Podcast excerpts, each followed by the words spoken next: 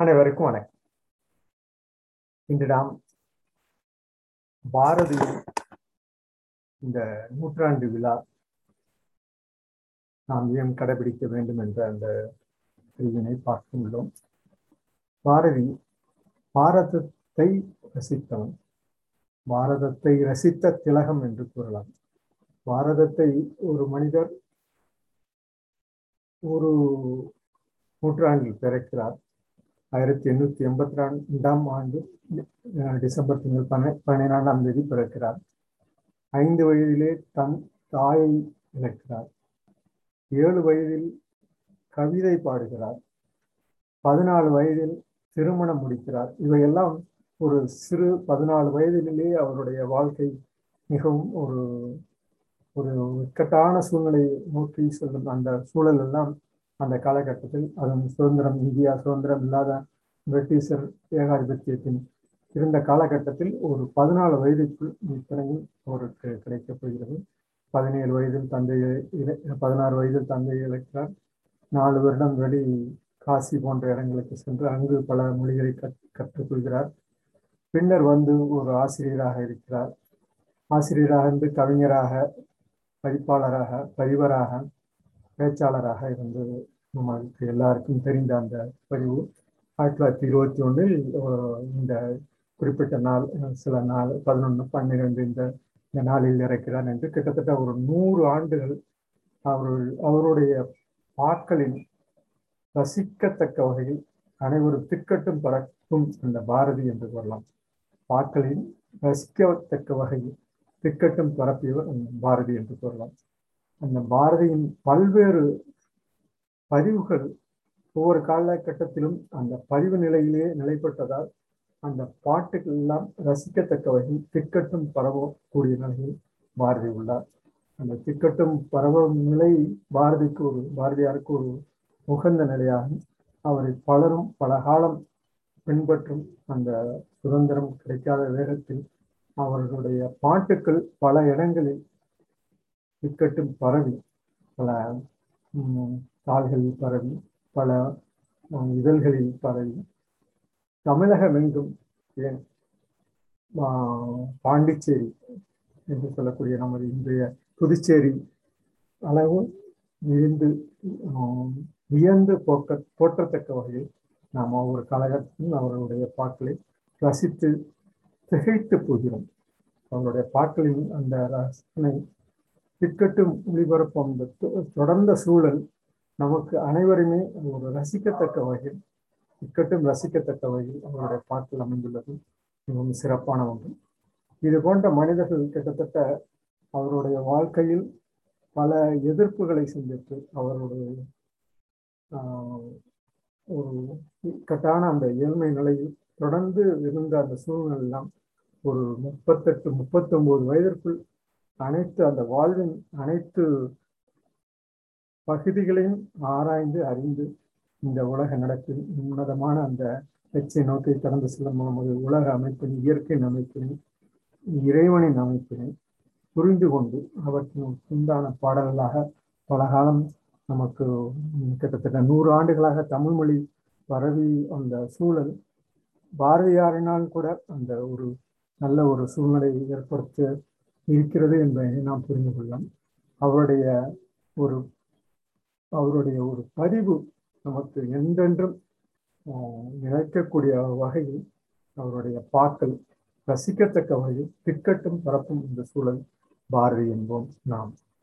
திக்கட்டும் அந்த பரவும் சூழல் பாரதியாரின் இந்த நினைவு நாளை கூட அதை கரந்துரையில் சொல்ல வேண்டும் என்ற அந்த அவருடைய வாழ்க்கையை பெரும்பாலானோர் இது போன்ற கம்பர் பாரதியார் போன்ற வாழ்க்கை அவர்களோட வாழ்க்கை சில காலம் அந்த இக்கட்டான சூழ்நிலையில் தனது நேரத்தை பயன்படுத்தி பல்வேறு விதமான அந்த தமிழ் மொழி கம்பர் எவ்வாறு அந்த கரந்துரை வாழ்வு என்று கம்பரை கூறுவோமோ அதே போல பாரதியாரும் அந்த மகாகவி என்ற அந்த மக்களின் காத்து அந்த கற்பனை விதை விதைத்த அந்த மகாகவி என்ற அந்த சொல்லிற்கு சொற்களுக்கு ஏற்ப தொகுத்தம் என்றால் மக்களை காத்து கற்பனையை விதைத்தவர் என்று கூட கூறலாம்.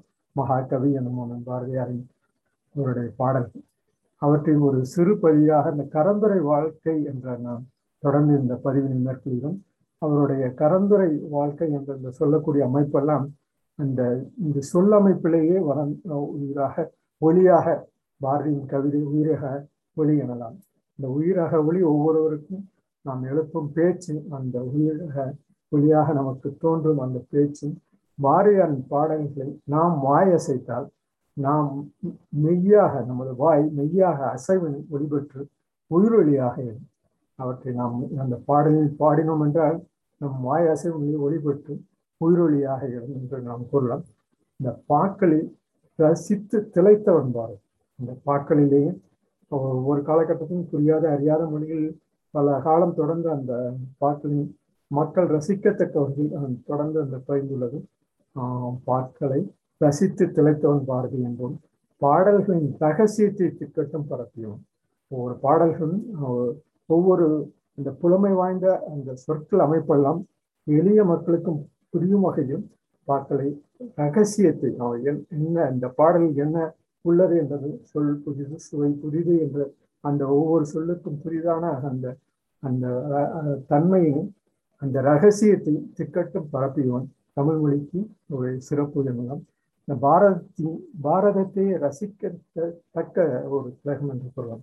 பாரதத்தை ரசித்து அவற்றை சில திக்க திக்கட்டும் உள்ள அந்த நல்ல ஒரு செயல்பாடு உள்ள இந்த சுதந்திர செயல்பாடு உள்ள மக்கள் எல்லாம் அந்த ரசித்து போற்றி அவர்களையும் தனது அந்த இதழ்கள் சேகரிப்பு மூலம் திக்கட்டும் அந்த பாரதத்தை ரசித்து சில திக்கட்டும் பரப்பிய அந்த பணிகளில் அனைத்து அந்த தலைவர் ஒரு சில தலைவர்களெல்லாம் தொடர்ந்து பார்த்து அவர்களுடைய பதிவின் தான் மேற்கொண்டு அந்த பாடும் ரகத்தின் திசையை அறிந்தவர். இந்த பாடம் காளியை பாடினாலும் சரி இயற்கையை பாடினாலும் சரி கண்ணம்மாவை பாடினாலும் சரி அல்லது இந்த பாஞ்சாலி சபதம் பாட்டு குயில் பாட்டு குழந்தை பாட்டு ஒவ்வொருவருக்கும் அந்த கிட்டத்தட்ட அந்த முப்பத்தி ஒன்பது வயதினில் அனைத்து மக்களின் ரகத்தையும் அறிந்து அனைவருக்கும் அந்த பாக்களை ரசித்து திளைத்த பாரதி பாடல்கள் எழுதி பேசி உயிரினங்களை ஓசையிட்டது. போதும் பொருள் அறிந்தும் அவன் பாடி பாடியுள்ளான் என்பதை நாம் அறிந்து கொள்ளலாம் அவருடைய பாட்டு. உண்மையிலேயே பாரதி அந்த கூற்றில் அவருடைய வாழ்க்கை வரலாற்றுக்கு மறைவாக நமக்குள்ளே பழங்கள் பழங்கதைகள் சொல்வதில் ஒரு மகிமை இல்லை என்று அவருடைய கூற்று. நமக்குள்ளே பழங்கதைகள் பல காலம் பேசி அந்த பல பல பேரின் அந்த விலாசமெல்லாம் தெரியாமல் நமக்கு கதைகளை விட சொல்வதை விட மறைவாக நமக்குள்ளே பழங்கதைகள் பேசுவதில் பயனில்லை. அவற்றை அனைவருக்கும் புரியத்தக்க வகையில் மேலும் அதை விளக்கக்கூடிய வகையில் அவர் மேதாவியாக திகழ்ந்தார் என்பதுதான் அவரை கூறலாம். பாரதத்தை ரசிக்க வைத்த திலகர் பாரதி என்போம். மேதாவி பாரதி ஒரு மேதாவி என்போம். அந்த மேதாவி என்று சொல்லக்கூடிய மேலும் தன்னை தாங்கி தான் தனது திறமையை தாங்கி அந்த விளக்கும் அந்த சொற்களில் தனமான சொற்களை பாக்களில் இசைக்க வைத்து அவற்றை அனைவருக்கும் ப பகிர்ந்த பதிந்த மேதாவி என்று நாம் கூறலாம். அவரை மக்களை காக்க கருத்துக்களை விதைத்த அந்த மகாகவி என்போம். மக்களை காக்க கருத்துக்களை விதைத்த மகாகவி என்ற அந்த கரந்துரை சொல் அவர் வாழ்ந்த வாழ்க்கை சில காலம் அவர் மறைவாக இருந்தார் என்று கூறுவார்கள். மறைவாக பதிந்தார் என்று கூறலாம்.